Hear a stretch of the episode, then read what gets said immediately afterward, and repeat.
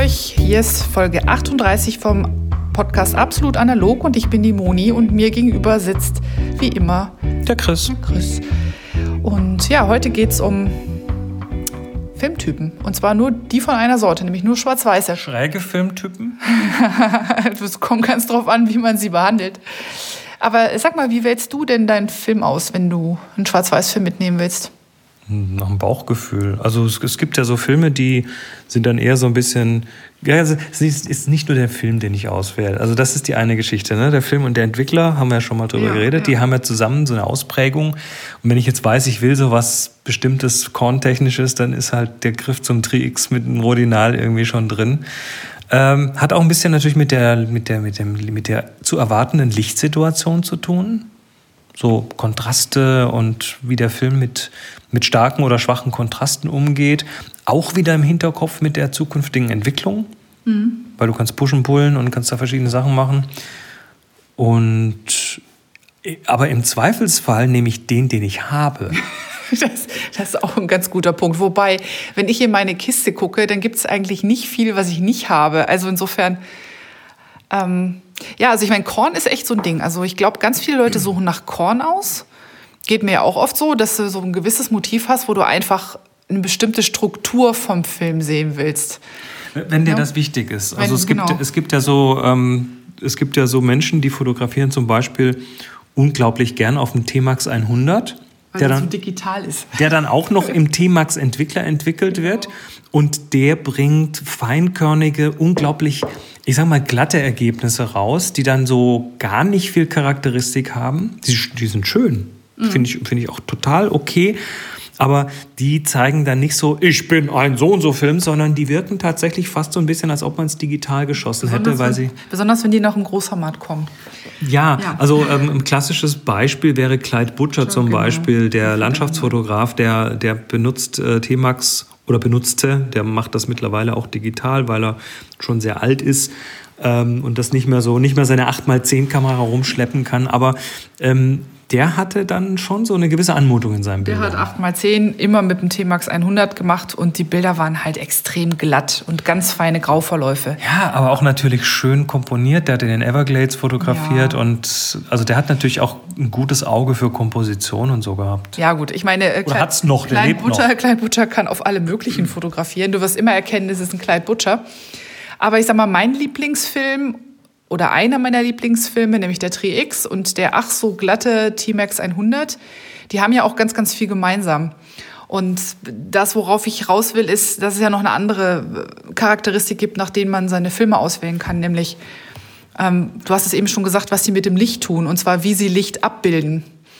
Und, ja, ja, also und wie, wie, sie Licht in Graustufen abbilden, hat halt ganz viel damit zu tun, wie sie sensibilisiert sind, also für welchen Spektralbereich sie sensibilisiert sind. Da müssen wir, glaube ich, erstmal sagen, also Film, wenn man ihn nicht sensibilisiert hat, also normalen Film mit Silberhalogeniden, äh, ist erstmal nur so im UV- und Blaubereich genau. empfindlich und dann in, ins Grüne wird er schon weniger empfindlich. Im Grün ist, Im Grün ist eigentlich fast nicht mehr. Also genau. das, der sieht nur blau, das sind so typischerweise auch gerne mal die... Ähm, die Glasplatten oder die Emulsionen, die so bei Tintype ähm, gegossen werden. Genau, Tintype, äh, Collodion-Fotografie, die ganz alte so Daguerreotypie und so Zeug, das mhm. ist alles eigentlich nur UV und ein bisschen blauempfindlich. Blau ja. Genau, und sonst ist da nichts. Und dann, äh, das ist natürlich äh, schon, ich meine, wir haben ja mal einen Tintype von uns machen lassen. Zu dem Zeitpunkt ähm, war ich, glaube ich, nicht besonders viel in der Sonne und trotzdem sah jede meiner blassen Sommersprösschen im Gesicht plötzlich aus, als hätte ihm einer Kakao übers Gesicht gesprenkelt. Und das, weil er natürlich kein Rot sieht. Das heißt, alles, genau. was rot ist im Bild, wird dann dunkler dargestellt. Wird dunkel, wird, wird fast schon schwarz.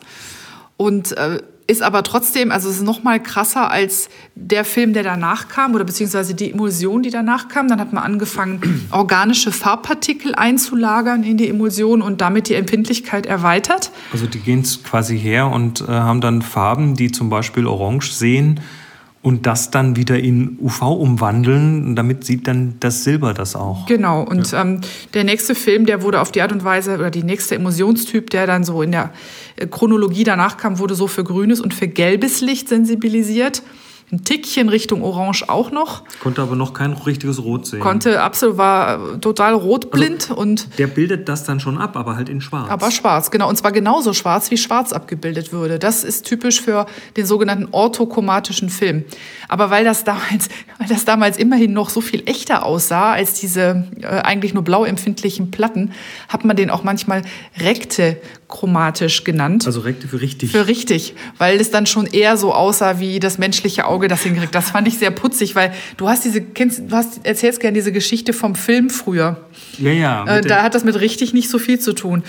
Ja, die haben sich früher dann bei den, bei den Schwarz-Weiß-Filmen, als die Filme noch orthochromatisch waren, mussten die, um irgendwie in den Grauwerten das das ordentlich abzubilden, also dass rote Lippen eben äh, einen entsprechenden Grauton bekommen, nicht schwarz sind und dass rote Wängchen nicht irgendwie dunkel aussehen, haben die dann ihre Gesichter eben mit Rot, Grün, Blau äh, und, und anderen Farbtönen eingeschmiert. Die haben also am Set wie Clowns ausgesehen im Zirkus, aber die Abbildung im, im Schwarz-Weißen, im orthochromatischen Film war dann eben richtig oder hat sich richtig angefühlt. Äh, da, da, müsst ihr mal googeln. Da gibt es nämlich zum Beispiel auch ein Farbbild von dem Set, von dem Filmset von der Adams Family, wo man tatsächlich, also A, kann man sich das eh nicht vorstellen, wie das farbig aussieht, aber das ist ziemlich bunt da. Und das, also am Set, aber das ist deshalb ziemlich bunt, damit es dann im Schwarz-Weißen eben korrekt aussieht. Richtiger aussieht, genau. Ich finde den Film, also ich finde diese Filme toll. Ich äh, arbeite gern mit orthochromatischem Film. Leider gibt es da auch nicht mehr so viele von. Den, mit dem ich am liebsten arbeite, weil er so eine tolle Emotion hat, ist der Ilford Ortho Plus. Den gibt es aber leider, glaube ich, nur noch im Großformat. Und ansonsten, ähm, Adox macht einen Ortho, der hat ISO 25. Rollei macht einen Ortho, der ist dem Adox aber sehr ähnlich, wenn er nicht sogar aus derselben Gießerei kommt. Sind schöne Filme, ähm, kann man toll mitarbeiten, sind sehr ähm, fein auflösend in der Regel und haben echt knallige Kontraste. Also das, das ist eine der, eine der Auswirkungen von, von diesem Fehlen von Rot, dass die sehr kontrastreich hinterher sich anfühlen in den Bildern. Ach ja, und den Roller Blackbird gibt es noch. Gibt's den, gibt's noch? den noch? Ich weiß es nicht. Also die von den Birds an manch, in manchen Läden kann man noch Vögel, also Rollervögel kaufen. Also da gibt es ja Crossbird und Redbird und da gab es auch den Blackbird.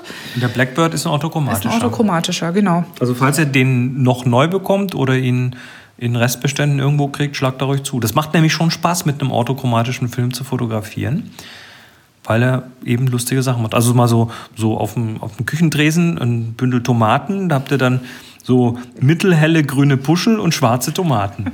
so ein, eigentlich ein schöner Episodentitel. Mittelgrüne helle Puschel und schwarze Tomaten. Nee, gut, lassen wir das. Gut, was haben wir sonst heute? Ich habe eben gesagt, äh, Trix und T-Max haben ziemlich viel gemeinsam. Das sind nämlich beides panchromatische Filme. Und Pan bedeutet in dem Fall. Das heißt das mit der Flöte, oder? Das ist genau, das ist der mit, das ist der mit der Flöte. Nein, Pan ist, glaube ich, ist ein griechisches Wort, ne? Richtig? Äh, Ausländisch? Ich, ich, denke, das ist eine griechische Vorsilbe. Ja? Ich glaube, griechische Vorsilbe, die irgendwie für alle. So alles. Alles, ne? alles. Irgendwie so alles. Genau. Eine Pandemie. Das ist sozusagen äh, die eierlegende Wollmilch. Äh, nee, egal. Also Pan bedeutet alles und in dem Fall bedeutet panchromatisch sensibilisiert für alle sichtbaren Lichtfarben. Das heißt, äh, das meist, nee, was das Auge sieht und noch ein bisschen mehr streng genommen, ähm, für das ist der panchromatische Film empfindlich. Er hat ein bisschen weniger Empfindlichkeit im Blaubereich als diese ganzen alten Emulsionen. Das heißt, Himmel wird nicht mehr so weiß abgebildet. Das war ja bei den alten Filmen auch ein echtes Problem, dass man früher in den Filmen den blauen Himmel oder beziehungsweise die Wolken am Himmel nicht gesehen hat, Ach, weil nicht, ja. das Blau wurde weiß abgebildet, die Wolken wurden weiß abgebildet, dann war der Kontrastumfang von den Filmen eh nicht gut. Weißer Adler auf weißem Grund. Genau. Du hast dann eben weiße Himmel gehabt und was die dann damals gemacht haben, ist, die haben dann einen äh, ein, teilweise noch so ein Orangefilter vor das Objektiv getan, was dann die Farbe am anderen Ende des Spektrums, nämlich das Blau, dunkler gemacht hat. Filter mhm. filtern ja weg. Und dann wurde das blaue Licht dunkler und damit kam die Himmel ein bisschen besser raus. Das Problem ist jetzt aber, wenn du einen Film hast, der nicht viel Rot sieht und du nimmst ihm auch noch das Blau weg, dann wird er verdammt unempfindlich. Dann wird er verdammt unempfindlich. Dann hast du hinterher einfach, dann kannst du nicht genug Licht haben für den Film, weil der braucht dann viel Licht, weil da halt nicht mehr viel Licht ankommt bei ihm. Und das war ein bisschen ein Problem. Und deshalb äh, war dann quasi die, waren die Pan chromatischen Filme dann schon erstmal eine richtig gute Geschichte und sind auch heute noch. Sind auch heute noch. Das sind somit die gängigsten. Also fast immer, wenn man so einen Schwarz-Weiß-Film in der Hand hat, auch so ein, so ein, was man heute noch im Drogeriemarkt zum Teil bekommt, sind die Aqua APX, dann steht da Panchromatic Film drauf. So, das ist so das, das aller, allergängigste. Das, was man im Supermarkt kriegt, ist panchromatischer Film. Die wurden, ja. die wurden auch, äh, als das neu war, wurden die auch so bezeichnet. Die sind Aqu Aquapan und genau. Orthopan. Nee, nee, Orthopan ist anders, aber Aquapan, Aquapan und irgendwas und Pan. Und Neopan, also den Neopan gibt es ja auch schon also lange. Also wenn Pan im Namen steht, dann ist das noch so ein Überbleibsel aus der Zeit, als panchromatische Filme was neu waren. Das ist was Besonderes war, genau. Heute ist das einfach, jeder ist so. Und der sieht dann so Licht bis zu 660 Nanometer, das ist so rot und orange ungefähr. Also nicht so viel Rot, aber orange-rot, ein bisschen ins Rot rein. Und damit hat man eigentlich so die komplette Palette, die einigermaßen gut getrennt wird, dann wirklich in Graustufen. Das ist übrigens interessant. Ähm, diese äh, Wellenlängen ähm, ins, jetzt muss ich gerade selber schauen. Jetzt, nee, jetzt habe ich mich, jetzt bin ich gerade in die falsche Richtung mit meinen Gedanken gegangen. Aber ähm, die Filme, die ins Orange-Rot gehen, ähm, du hattest vorhin gesagt, dass die dann teilweise im Blauen nicht mehr so empfindlich sind. Richtig. Ich weiß nicht, ob sie so gemacht werden oder ob das, ob das einfach, einfach passiert ob das, so, ob das so passiert, dass es so ein Zielkonflikt ist. Ne? Man muss wahrscheinlich irgend so eine Range einpassen und du kannst nicht beliebig mhm. nach oben gehen und. Also, wenn, wenn wir mal von links nach rechts gehen im Spektrum, sagen wir mal, wir, wir, wir denken uns jetzt links blau und rechts rot, ähm, dann ist tatsächlich auf der blauen Seite des Spektrums werden die Grautöne hell abgebildet. Mhm. Heller als in den meisten anderen Bereichen. Ähm, das sieht man dann zum Beispiel, wenn man mal blau und gelb nebeneinander abbildet also fotografiert und hinterher sich die Grautöne anschaut, die sind oft nicht, sind oft nicht zu unterscheiden. Ja.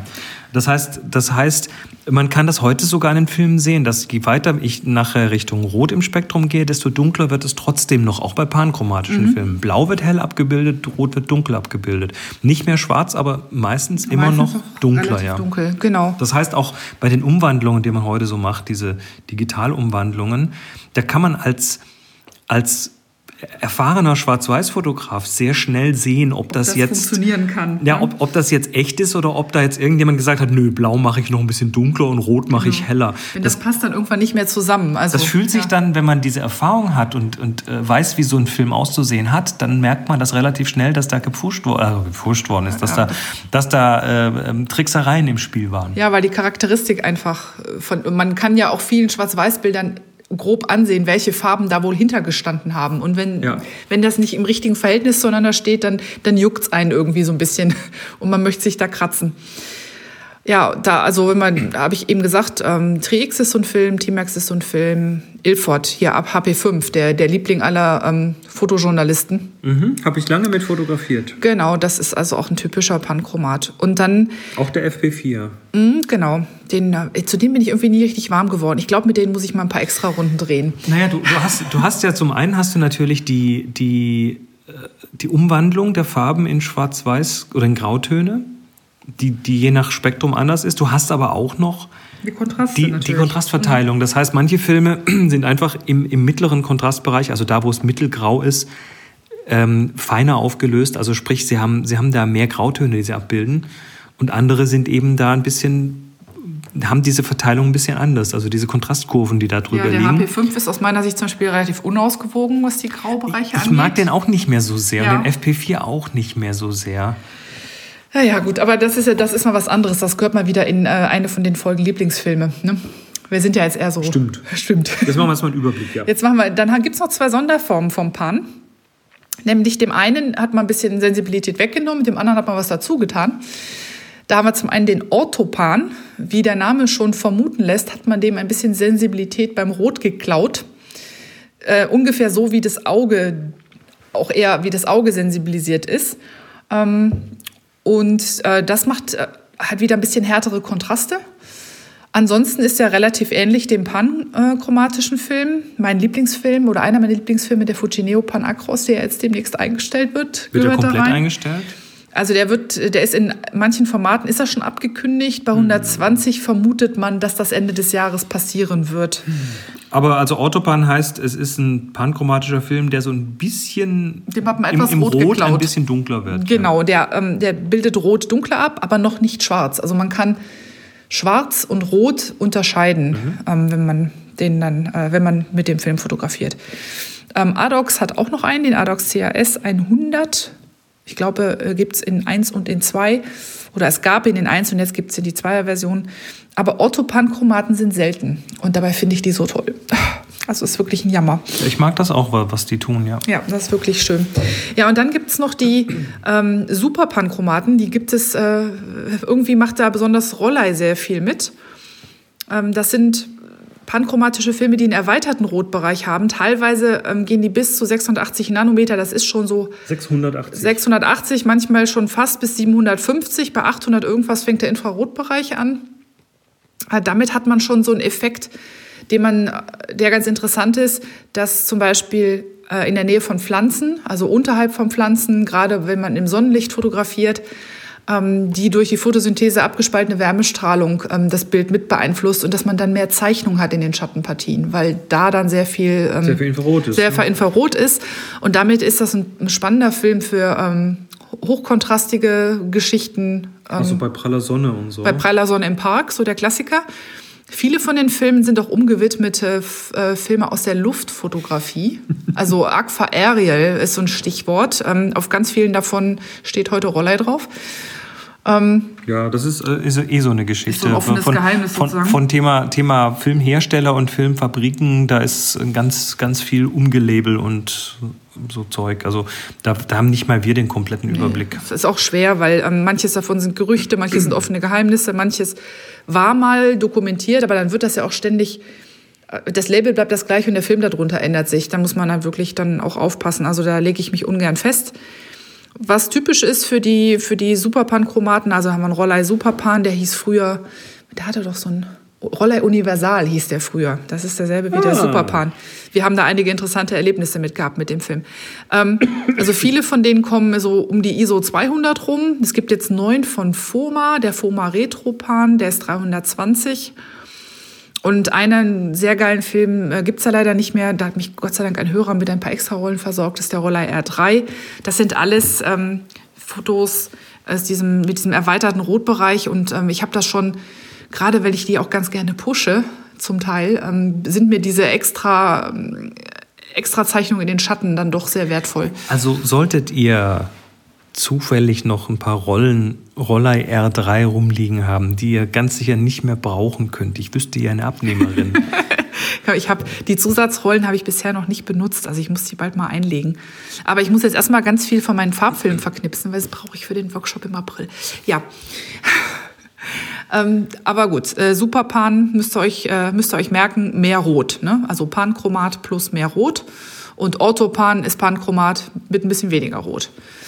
So, und wo wir jetzt schon so nah am Infraroten sind, haben wir dann noch die äh, Riege der Infrarotfilme die auf den ersten Blick betrachtet erstmal auch ganz normal schwarz-weiß können. Weil die meisten haben auch, äh, sind komplett das sichtbare Spektrum auch sensibilisiert. genau, wollte ich gerade sagen. Also ein Infrarotfilm ist jetzt nicht ein Film, der nur Infrarot sieht, sondern der sieht wie die anderen Schwarz-Weiß-Filme Ultraviolett, Blau, Grün, Rot, Orange und so. Ne? Und dann Und dann halt noch ein bisschen drum oben drauf. und noch ein bisschen drauf. Ne? Also da reden wir dann über äh, ähm, Wellenlängenbereiche bis 820 Nanometer oder so. Ähm, typischerweise war das zum Beispiel der FK, äh, FKIR 820. Ähm, viele, viele, Auch nicht mehr. Die, die, genau, die Älteren unter uns werden sich erinnern und haben möglicherweise, so wie ich, noch so ein paar Reste gebunkert davon. Du hast noch was? Ich habe noch was. Eieiei. Sogar noch im Großbild.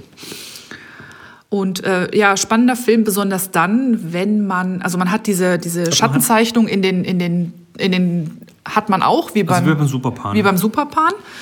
Und wenn man jetzt aber ähm, das ganze sichtbare Licht aussperrt, das kann man tun mit einem extra Filter. Der heißt so im umgangssprachlichen äh, Schwarzfilter, aber eigentlich ist es ein super dunkelroter Filter. Also der, der lässt quasi nur noch so dunkelrot bis infrarot durch und sperrt das, was Alles drunter liegt, äh, das sichtbare Licht sperrt der aus. Genau. Deshalb sieht der auch, wenn man durchschauen möchte, schwarz aus, weil man sieht mit dem Auge nicht durch. Genau, man sieht verdammt schlecht damit. Das ist auch äh, in, den, in den alten Infrarot-Fernbedienungen.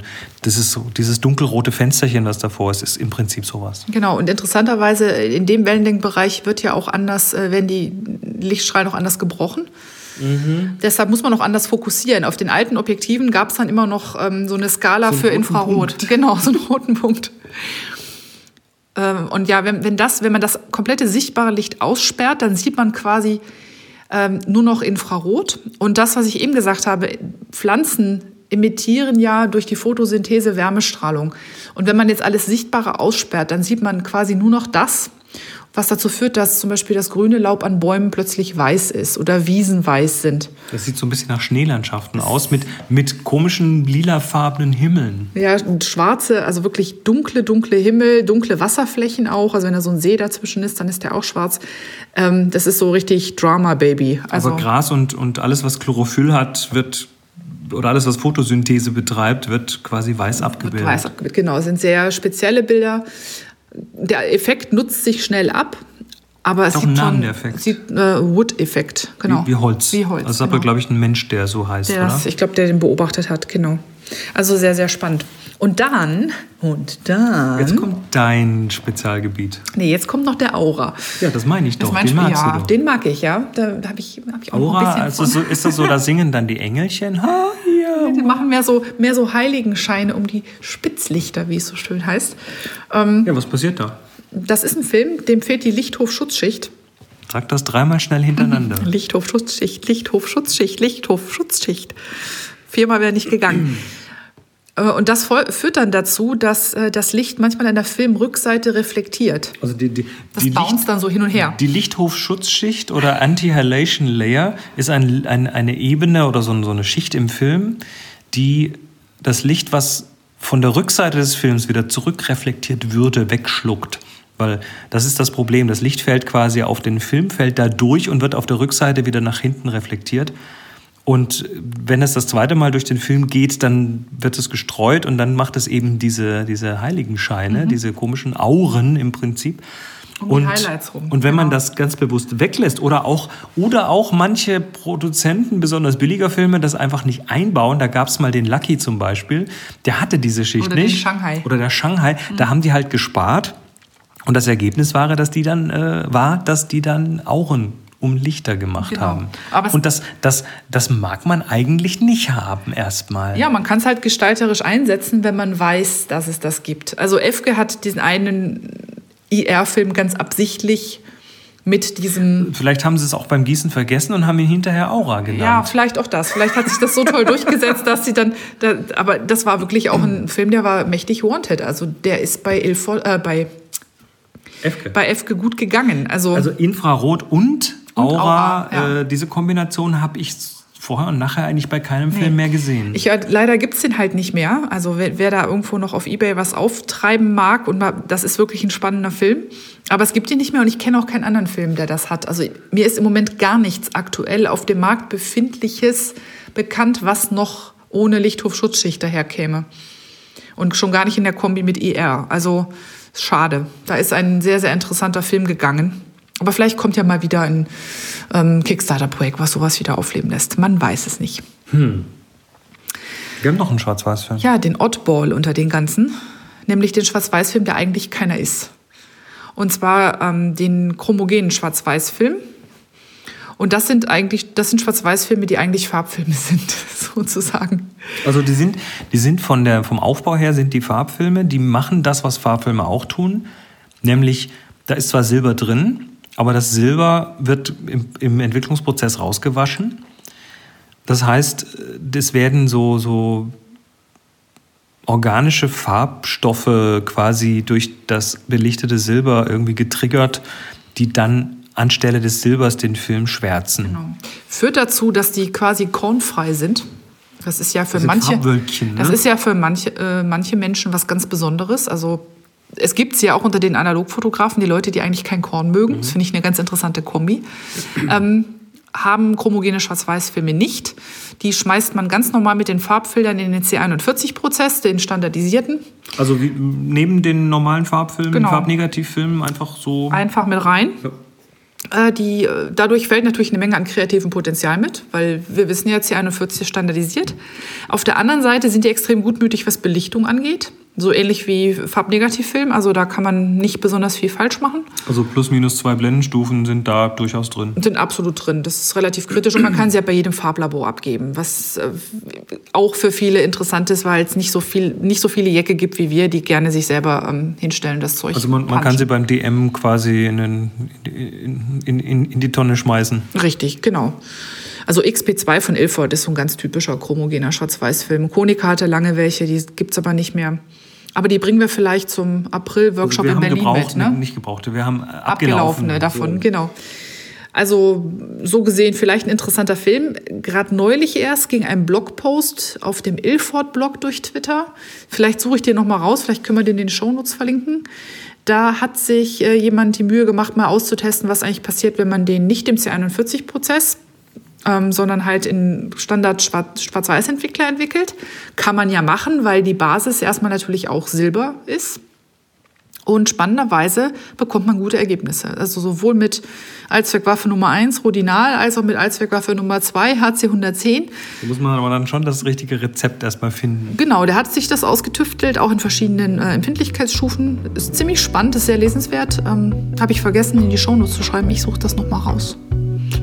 Jo, damit sind wir eigentlich durch die Schwarz-Weiß-Filme durch. Das wisst ja alles. Und noch viel mehr. Und äh, was jetzt fehlt, das müsst ihr einfach alles ausprobieren.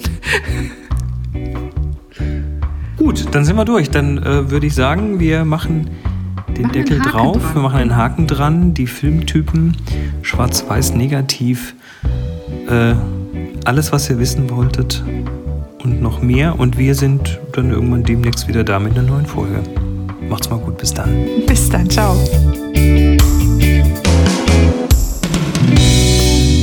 Absolut analog ist eine Viewfinder Villa Produktion mit Monika André und Chris Marquardt. Weitere Informationen auf absolutanalog.de.